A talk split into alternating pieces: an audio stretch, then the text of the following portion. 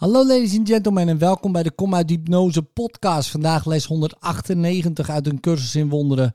Alleen mijn veroordeling verwondt me. Verwonding is onmogelijk en toch brengt illusie illusie voort. Als je kunt veroordelen kun je worden verwond, want je hebt geloofd dat je verwonden kunt.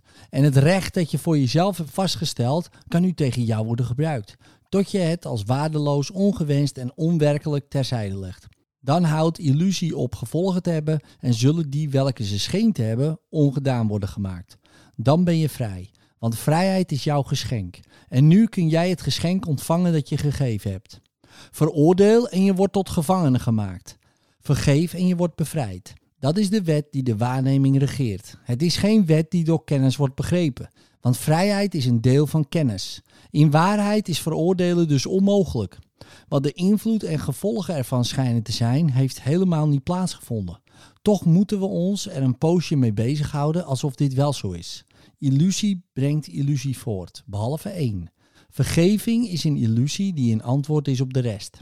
Vergeving vaagt alle andere dromen weg. En hoewel ze zelf een droom is, kweekt ze geen nieuwe. Alle illusies behalve deze ene vermenigvuldigen zich onvermijdelijk duizendmaal. Maar hier eindigen illusies. Vergeving is het eind van dromen, omdat ze een droom over ontwaken is. Ze is niet zelf de waarheid, maar ze wijst naar waar de waarheid moet zijn en geeft de richting aan met de zekerheid van God zelf.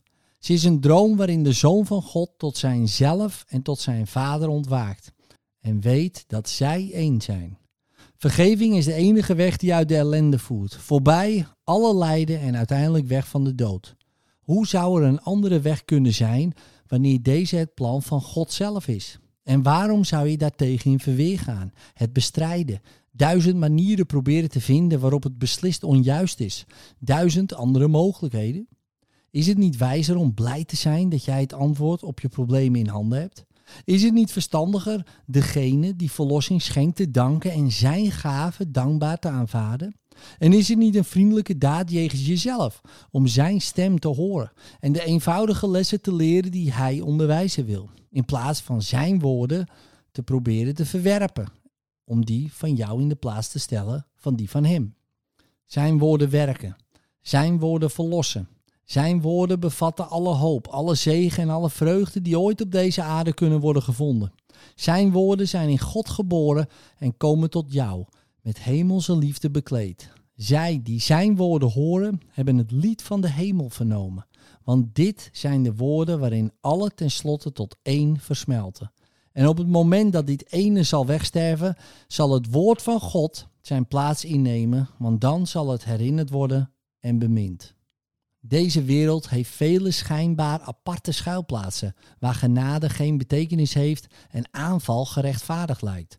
Toch zijn ze alle één. Een plaats waar de dood wordt aangeboden aan Gods zoon en aan diens vader.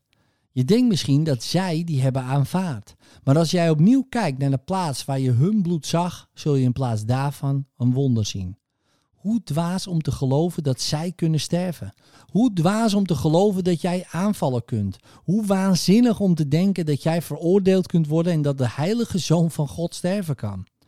De stilheid van jouzelf blijft onbewogen, onaangetast door dergelijke gedachten en zich niet bewust van enige veroordeling waarvoor vergeving nodig zou zijn. Elk soort droom is onbekend en vreemd aan de waarheid. En wat anders dan de waarheid zou een gedachte kunnen hebben die een brug daarheen bouwt die illusies naar de overkant brengt? Vandaag oefenen we erin de vrijheid toe te laten bij jou haar thuis te vinden. De waarheid schenkt jouw denkgeest deze woorden, zodat jij de sleutel kunt vinden tot het licht en een eind maakt aan de duisternis. Alleen mijn veroordeling verwondt me.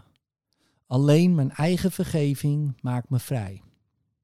Vergeet vandaag niet dat er geen vorm van lijden is, of die verbergt wel een niet vergevende gedachte. Evenmin kan er een vorm van pijn zijn die vergeving niet genezen kan. Aanvaard de ene illusie die verklaart dat er geen veroordeling is in Gods zoon. En de hemel wordt onmiddellijk herinnerd.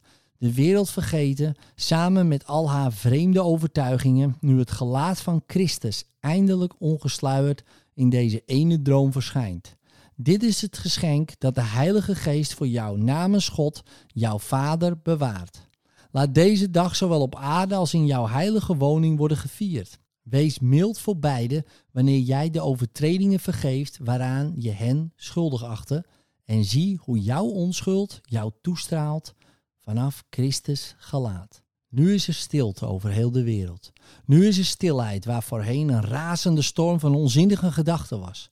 Nu ligt er een sereen licht over het aanschijn van de aarde, tot rust gebracht in een droomloze slaap. En nu blijft erop als enige het woord van God over. Dat alleen kan nog een ogenblik langer worden waargenomen. Dan is het met symbolen gedaan. En is alles wat jij ooit dacht gemaakt hebben volkomen verdwenen uit de denkgeest die God voor eeuwig kent als zijn enige zoon. Er is geen veroordeling in hem. Hij is volmaakt in zijn heiligheid. Hij heeft geen gedachte van barmhartigheid nodig. Wie zou hem geschenken kunnen geven wanneer alles het zijn is? En wie zou ervan kunnen dromen vergeving te schenken aan de zoon der zondeloosheid zelf, die zozeer lijkt op hem, wiens zoon hij is, dat het aanschouwen van de zoon gelijk staat aan niet meer waarnemen en alleen de vader kennen? In deze visie van de zoon, zo kort dat er geen ogenblik staat tussen deze onverdeelde blik en tijdloosheid zelf, zie je de visie van jezelf en dan verdwijn jij voor alle eeuwigheid in God. Vandaag komen we steeds dichter bij het einde van alles wat nog tussen deze visie en ons zicht zou kunnen staan. En we zijn blij dat we zo ver gekomen zijn en begrijpen dat Hij, die ons hier gebracht heeft, ons nu niet in de steek zal laten. Want Hij wil ons de gaven schenken die God ons vandaag via Hem gegeven heeft. Nu is het de tijd voor jouw bevrijding. De tijd is gekomen. De tijd is vandaag gekomen. In liefde. Tot morgen.